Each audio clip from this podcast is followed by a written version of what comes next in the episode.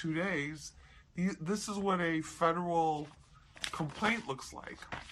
And this is that case, that Irving Plaza shooting that happened last May with the rapper Troy Ave. Now, Troy Ave is free on half a million dollars bail. He was charged with gun possession. He's the one that you all saw in that video that NYPD put out and that we put out of running through the club with the gun out shooting or looking like he was shooting. Um, that's Troy Ave. So he was charged with weapons possession. He was also charged with attempted murder. Now, come to find out, the feds on yesterday, on Monday, they oh wait, today's Tuesday, yeah. Um, on Monday, they I still don't have my whole schedule, uh, you know, back intact yet. But um, on Monday, a hip hop podcast personality named Taxstone. His real name is Daryl Campbell. He was picked up at, at his aunt's home on Alabama Avenue in East New York. And, and this was on two gun charges. One gun charge, one of the charges was gun possession for a um, convicted felon, because if you're a convicted felon, you're not allowed to have a handgun. Um, the second second charge was interstate trafficking with the gun because the gun was uh, came from Florida, which was probably stolen at some point along the way. So he was in federal court today, 500 Pearl Street, and the prosecutor in in this complaint talked about some things that I found very surprising. He said that the prosecutors are saying that Taxstone, aka Daryl Campbell, that this 9 millimeter semi automatic uh, Keltec handgun that was used in the shooting that killed uh, Troy Ave's bodyguard, Ronald Banga McFadden, that that handgun and also wounded Troy Ave and two other people, that that handgun was actually in the possession of Daryl Campbell, aka Taxstone. So what does that mean? It means that according to what the prosecutors say, they're saying Taxstone had the gun, that he shot Troy Ave as he was shooting Troy, aiming at Troy Ave. Troy Ave's bodyguard, Ronald McFadden, Fatter, tried to jump in and stop him. That's when he ended up getting shot in the chest and died from that wound. Then there were a couple other shots. One hit a a woman that was there and another went through the floor and hit somebody in the floor below. And then there was a scuffle over the gun. Troy Ave takes the gun, Daryl Campbell, aka Taxstone's gun, takes that gun, and then that's where we see the video that um, so many of us saw, you know, that NYPD released where he's running and he's he's holding out that gun and then and then he's running. So what the feds are saying is that eight months later, that this gun that ended up in Troy Ave's car, because Troy Ave left the club and then went to his his car, and the the gun was found in the car by police, according to what they're telling us, that this gun belonged to Taxstone. So the question you might ask yourself is, if this is the case, why wasn't Taxstone arrested for the murder Banga? Why wasn't he hit with some kind of attempted murder charges, what they which is what they usually do when there's a case of a shooting and um, you know it, it's it's with a deadly, of course, a deadly weapon like a gun. So those those are some of the questions. But here's what came out in court, which I thought was interesting. The prosecutor, um, assistant assistant district attorney for the uh, feds, for the federal federal prosecutors, he said that the reason for this long delay, eight months since the incident happened, was because so few people were talking. So that was incredible. That was one thing. Then the other thing that he said was that in the past two months, somebody started to talk. So it seems like they either pick somebody up um, who, you know, they either pick somebody up who um, you know, wanted to bargain with them or get a reduced charge or something like that, and that's what happened.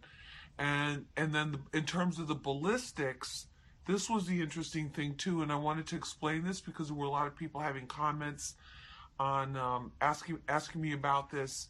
How was the gun in the Irving Plaza shooting, which Troy Avenue allegedly had in his possession in his car? How does that end up being the gun of Taxstone, aka Daryl Campbell? So what happened is, according to the federal prosecutors, Taxstone shoots the, his gun at Troy Ave. Troyev's bodyguard, who ends up being killed, tries to wrestle the gun away.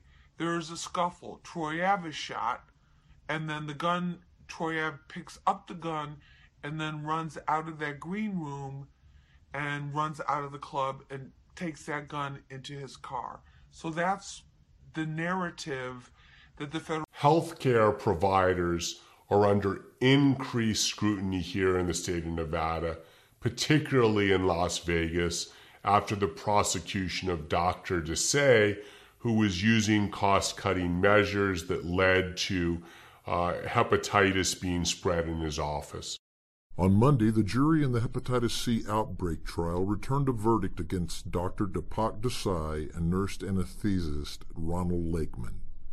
Desai was found guilty on all counts, including second degree murder, and Lakeman was found guilty on 16 counts related to the outbreak. So it's reasonable to say that healthcare providers can expect additional scrutiny in their office because there's a lot of public outcry with regard to uh, news that's come out of the healthcare industry here in Clark County. NRS Section 422 defines healthcare fraud. And healthcare fraud can encompass many things, such as taking kickbacks from patients to prescribe medication or taking kickbacks to refer to certain doctors.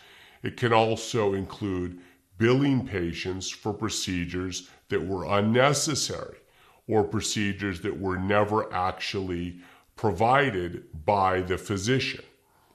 Uh, healthcare fraud can also uh, include charging excessive fees for, for procedures.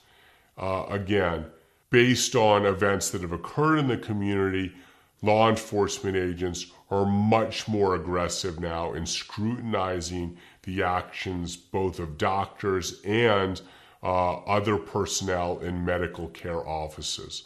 Here at the Las Vegas Defense Group, we represent a wide variety of people who may get caught up in a healthcare fraud investigation, including doctors, office personnel, and even patients. There are so many different people that may work in the office of a medical care provider. If you're under investigation, it could be that you have no knowledge of practices that are going on uh, at the hands of others in your office. It could be that people in your office may be doing billing, that you have no awareness that in fact there's some false billing going on. So the earlier that our law office gets involved in the process, the greater chance that we have of preventing suspicion from turning into prosecution.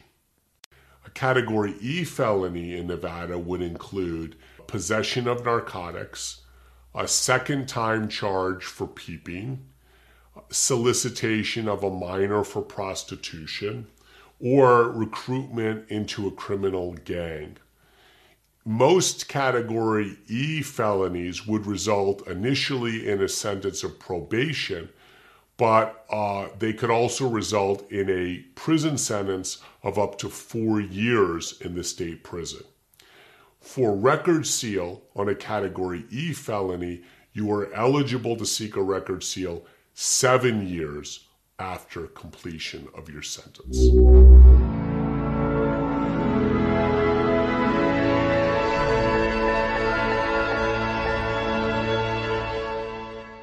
It's not uncommon at these types of festivals like Burning Man and the Electric Daisy Carnival that in order to get narcotics into the venue that one person in a large group will volunteer to carry substances that are going to be used by everybody.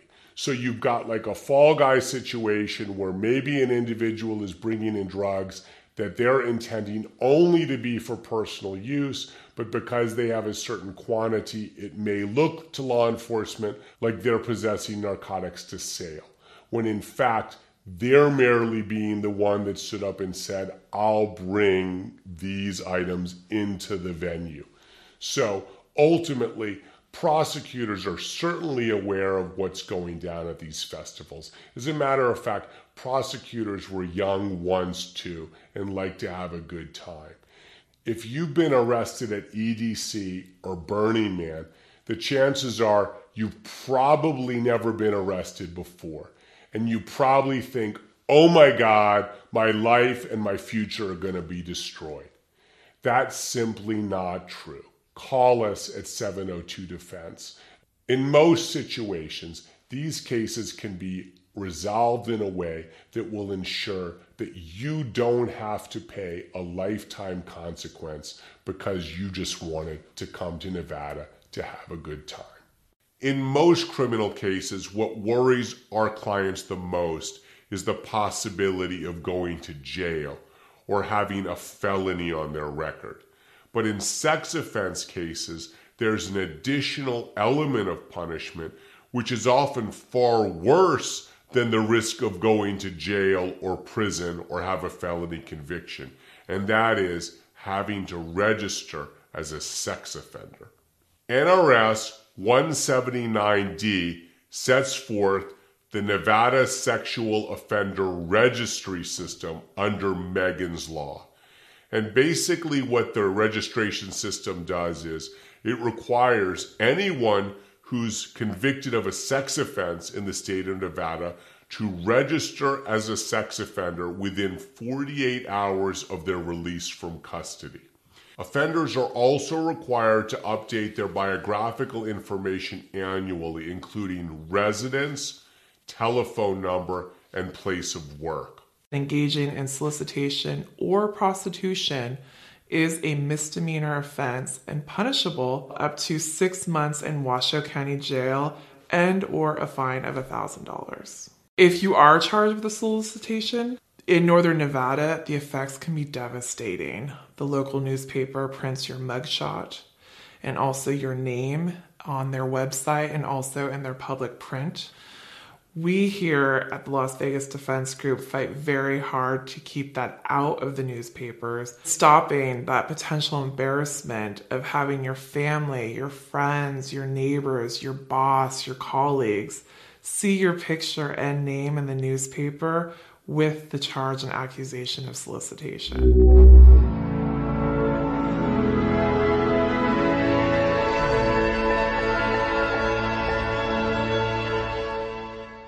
Here in the state of Nevada, automobile insurance fraud is prosecuted by the Attorney General's office, and it can encompass a wide array of conduct designated under NRS 686A. Automobile insurance fraud could involve falsely claiming that your car was stolen when it was really just abandoned. It could involve claiming that you were injured in an automobile accident when in fact you were not. It could involve claiming that items were stolen from your vehicle when in fact they were not. We also see a lot of cases where someone may be charged with insurance fraud in relation to an arson, where a car is found, it was set on fire, and it's later alleged that the person who made the claim was actually the person that set the car aflame or had somebody else do it. The penalties for automobile insurance fraud can include state prison.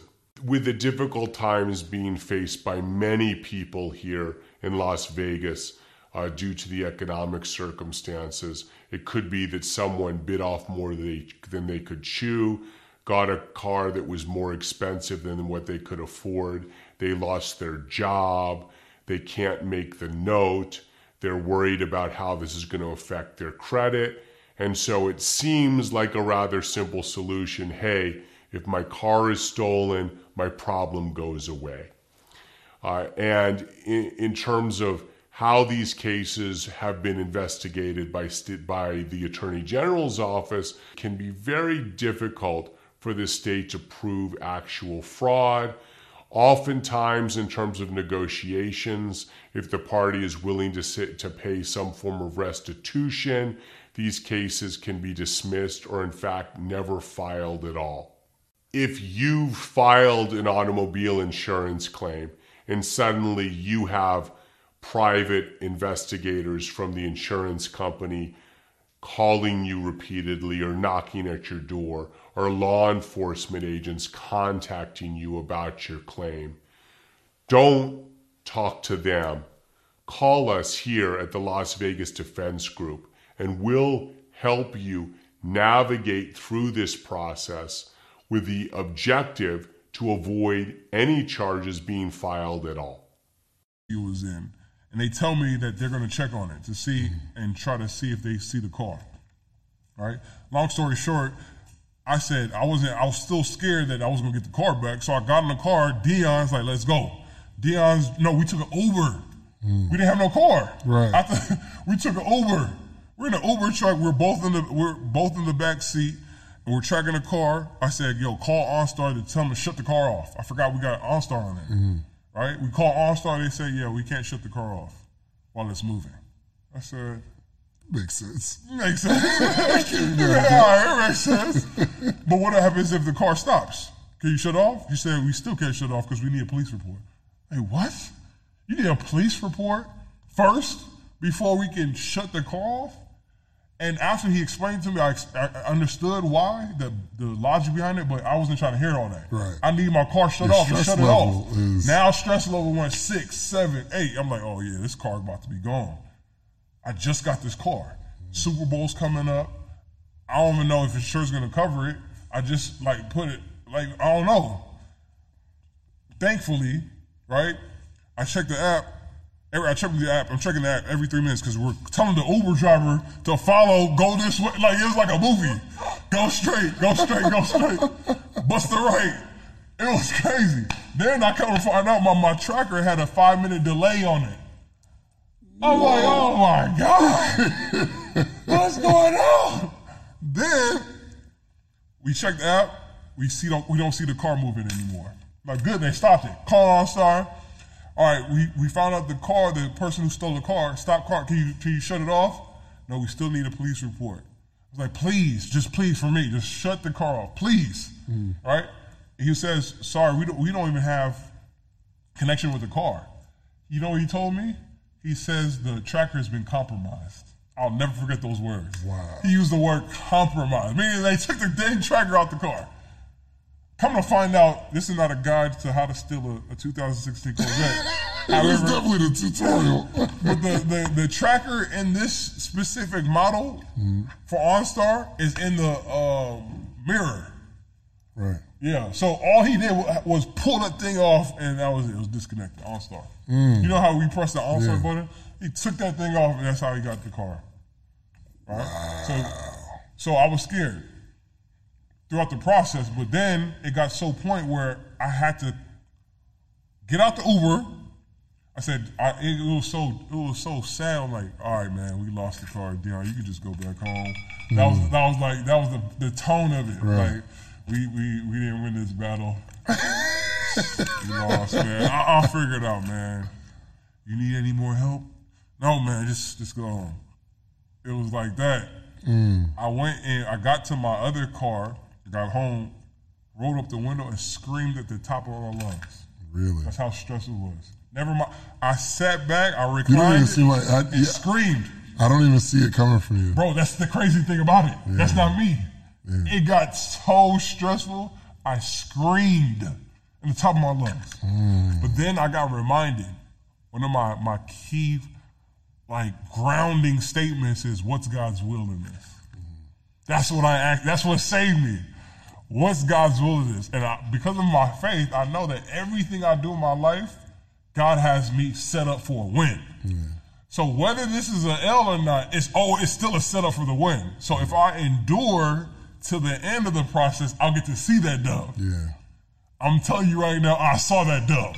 But the question is, how did I end up seeing it? This is how. Right? Car stolen.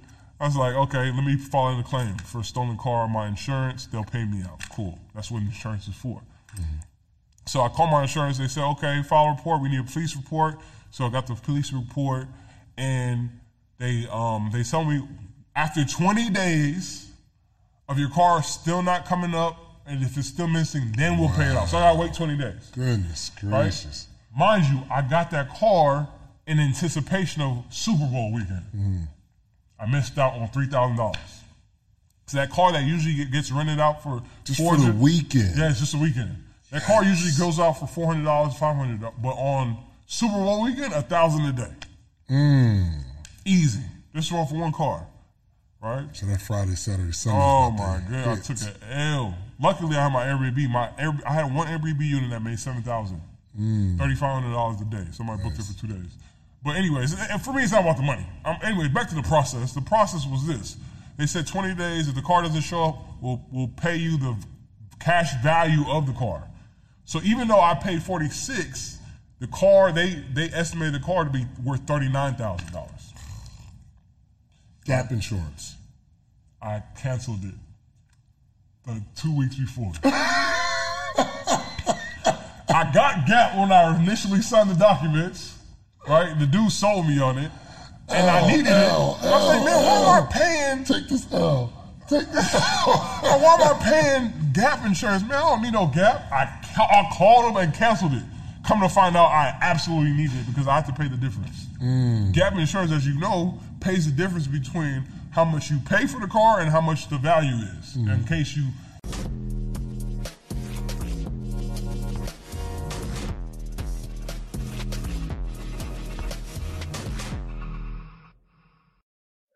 How to raise your credit score by 200 points. Did you know that at one point I had a 558 credit score and in just a matter of weeks I had it over 770? Yes, I literally got my credit score increased by over 200 points and now it's over 800.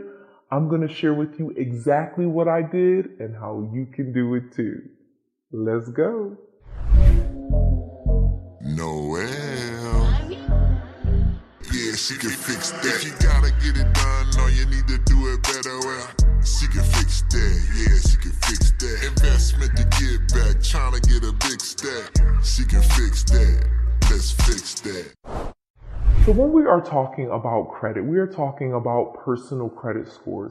Many of you guys may be aware that there are three credit bureaus that report personal credit. You have Equifax, TransUnion, and Experian. Those three credit bureaus will report all of the trade lines for all of the debts that you've taken out. For example, if you have student loans, if you have credit cards, if you have a car loan, if you have a mortgage, all of those different things will report on your credit report as a trade line. They'll report when you open the account, how much you owe them, what the payments are, how well you pay them, and basically all of the information regarding that account. You also want a mix of different accounts. You don't want all credit cards because those are considered revolving accounts. You also don't want just a car loan or a couple car loans because those are installment accounts. You really want a nice mix of the different types of accounts that exist and you want to make sure that you are paying everybody on time. Those are the main things when it comes to personal credit.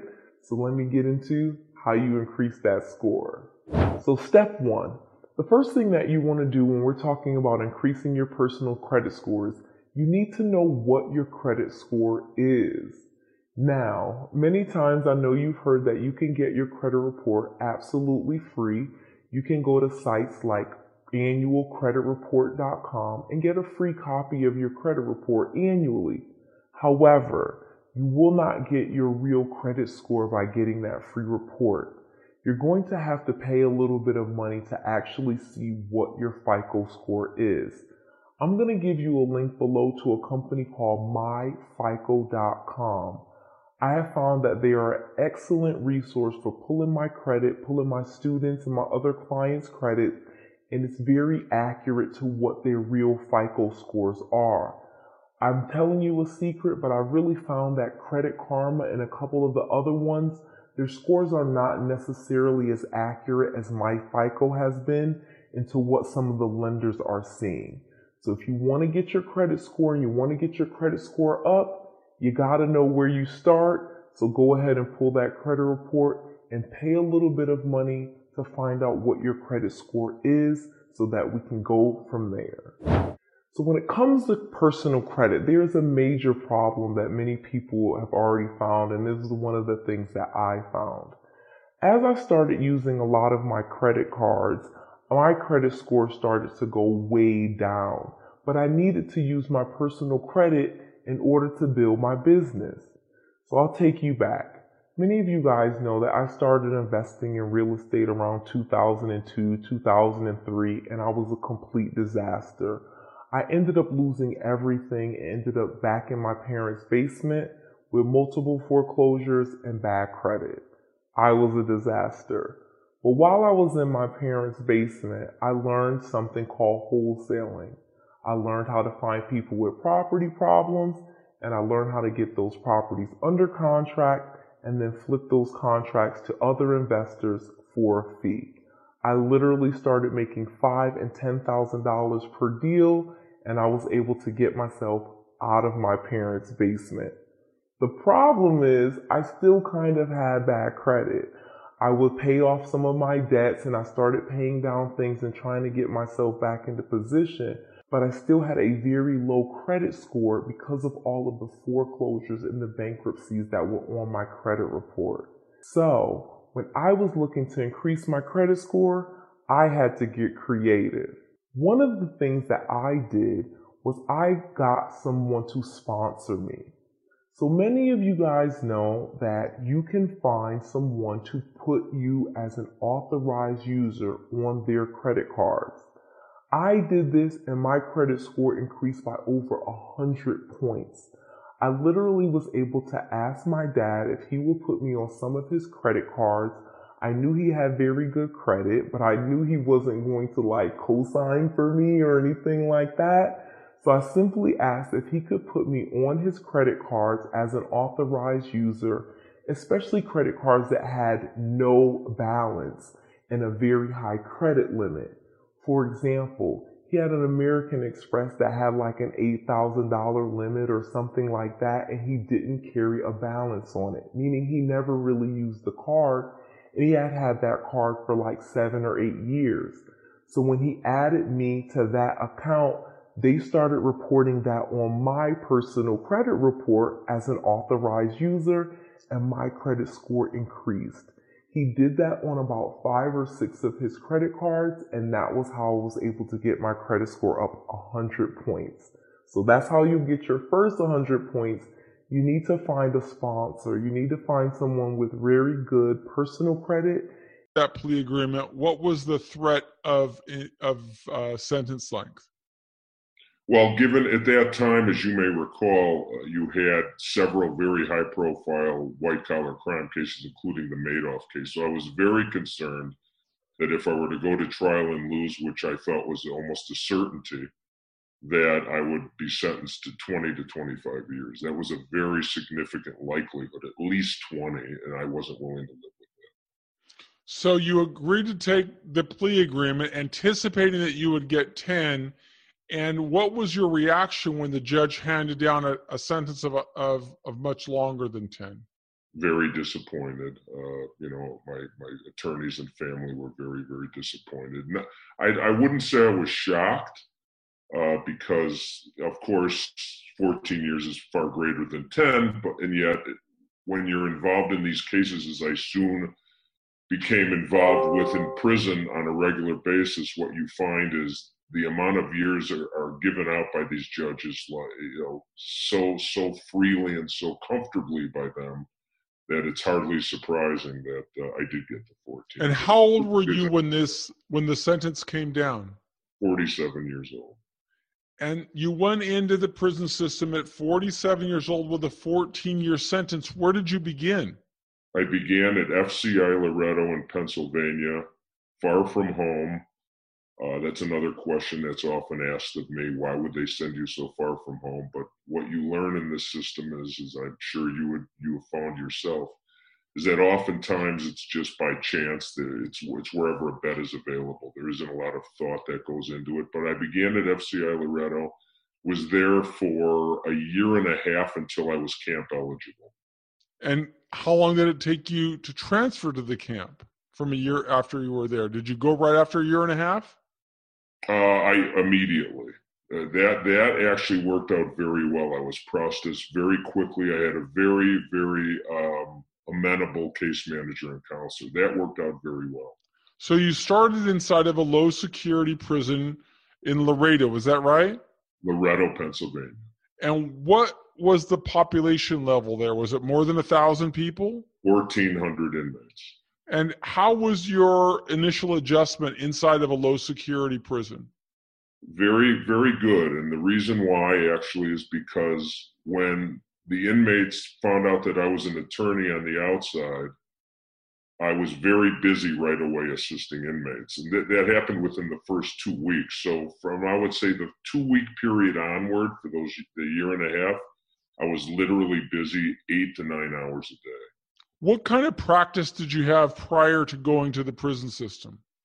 A civil litigation and bankruptcy practice, corporate bankruptcy, representing trustees in bankruptcy, and, and civil, uh, both state and federal litigation. I was a member of the federal trial bar in the Northern District of Illinois for many years.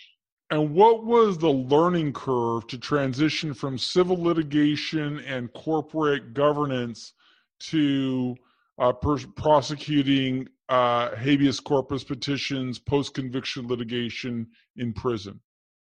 It was an adjustment, but surprisingly not significant or as significant as one might expect because the general guidelines for what litigators learn to become a civil litigator apply in the federal context and in the criminal context. So the transition was more or less just studying the federal criminal statutes. And that came fairly quickly because, again, I was so busy right off the bat that I was immersed in these statutes from the first few weeks.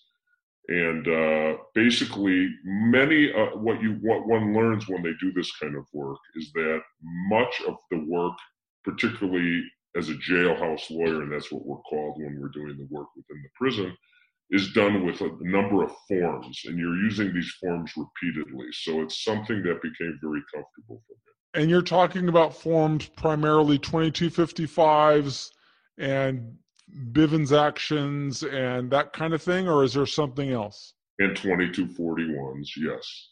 So, why don't you help our audience understand the difference between a 2255 and a 2241? Generally speaking, a 2255 uh, habeas petition is used when one is um, contesting the validity of their sentence or conviction, the underlying case, if you will. On the other hand, or by contrast, a 2241 habeas petition is typically pursued by an inmate who has complaints about prison conditions. The most common, typically being in my experience, lack of me- appropriate medical care. That was probably the, the single most common issue that I was dealing with in the 2241 context. Although now, as I've been filing of late, uh, and, and in combination with compassionate release motions, which we could discuss in a minute, the 2241 petition also applies to this COVID issue at present. Why don't you help our audience understand or differentiate between a 2255 petition and a direct appeal? A direct appeal is. Uh, Stole the car because I left my key in the car. Mm. I had a runner and I just unlocked the key because you can't open the door if I lock the key, the door with the app. Right. Even if the key's inside. Gotcha. So I'll put the key somewhere inside the car and lock it, and when the renter needs to get the car, I'll unlock it. Gotcha. That's how I was operating when I was, I was ever in a rush. Mm-hmm. that happened that day, but I forgot to lock it. So that same day, somebody was checking people's cars on the street that day. Mm. Open up a 2016 red Corvette. Oh, the doors open. Oh, and the keys inside. Jackpot. Got him. Caught me slipping. But it was God's will because at the end of the story, this is a long, this is a pretty long story, but it's crazy. Okay, well you don't got, you got to go through that that Yeah, the motions, story, but- but yeah, The, the whole point of that Corvette being stolen is one, um, a major point was after the car was stolen, I filed a police report, and when I filed a police report, that I found out that the car wasn't really stolen. They say, well, if you know where the car is, it's not stolen. I'm like, oh, really? That's not how it works? Okay, cool. Well, can you guys help me get the car by sending somebody to make sure it's there? I don't want to have to deal with any problems if the people who stole the car are, are still hanging around. Cool. So she, they sent, uh, they dispatched the officer to check on the car. She was talking to me crazy. Come get your car. Hung up on me. Right? Your car's here. Go get your car. Talking to me crazy. Right? Stress level. My stress level is pretty. I'm pretty high tolerance of stress, but as the emotions were going on, I'm realizing that, hey, this is this is this is really stressful. yeah. But luckily, the car was there. It just had a little rim rash, little scratches on the on the rim. So I called my insurance and let them know, "Hey guys, my um, I was with who was I with? My initial um, insurance. Um, who? No, Safe Auto. I was with Safe Auto at, at that point. I called Safe Auto and I told them, yeah, what can we do about the situation? They said, well, your deductible is 500 and your damage is less than 500. So mm-hmm. do you really want to put a claim on a car where you're still going to be paying more? I was like, okay, cool. But what can you guys do for me? Well, you have free tows on your plan. Okay, cool. Because the car, when I opened the car, the key wasn't inside. And the anti-theft locked the car, so I can't even do anything. I can't do the remote start. Right, right. So now the car's stuck. I got to get it towed to the dealership to get new keys. So I told them, yeah, at least give me a tow to tow my car over there. So they said, we'll do it. We'll, it'll be there in an hour. Two hours passed. No tow truck. I was like, dang, I got things to do. Mm. So I went back to my office temporarily, right? 10 minutes, literally 10 minutes later, the car is now moving. I checked to see it go back to the car. Now it's now moving. It's going super fast, 85 south towards Camp Creek area. Mm-hmm. Mind you, the car was in Midtown. Right. So I'm like, okay. They, I thought my, somebody might say, "Dummy, why would you leave the car?" Mm-hmm. Well, I, I had a like a low, low, super low alertness of. I didn't have a high level alert on the car being stolen again because I thought it was just some little kids who were just checking cars Right. in a high profile car, drove it around the city for a couple minutes, couple, maybe an hour, let the gas go all the way in E and just dropped it off somewhere. That's mm-hmm. that was what I thought happened. Not come to find out that the people who stole the car were actually probably living in that same apartment In that building. And once they probably even saw the cops there, and once they saw us leave, right? So, but it's still even when the car was stolen, I was still wasn't tripping. My, so my stress level had a scale of one to ten. It probably started off as a two.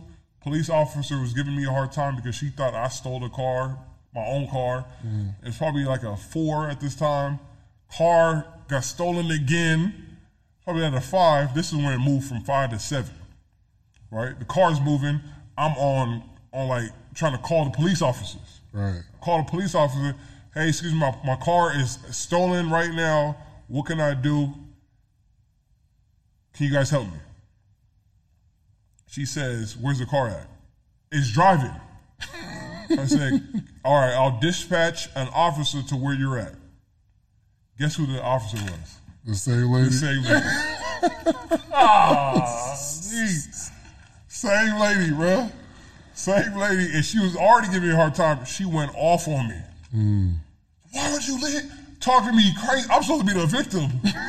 and she talking to me like I'm like like like I just did something like heinous. Anyways, I'm not going to tell you how I responded to her because it wasn't gracious. But long story short was they they end up telling me that they can't do nothing about a car that's stolen that's in a different district. Mm-hmm. Right? That's why they say zone one, zone two, zone three in mm-hmm. Atlanta.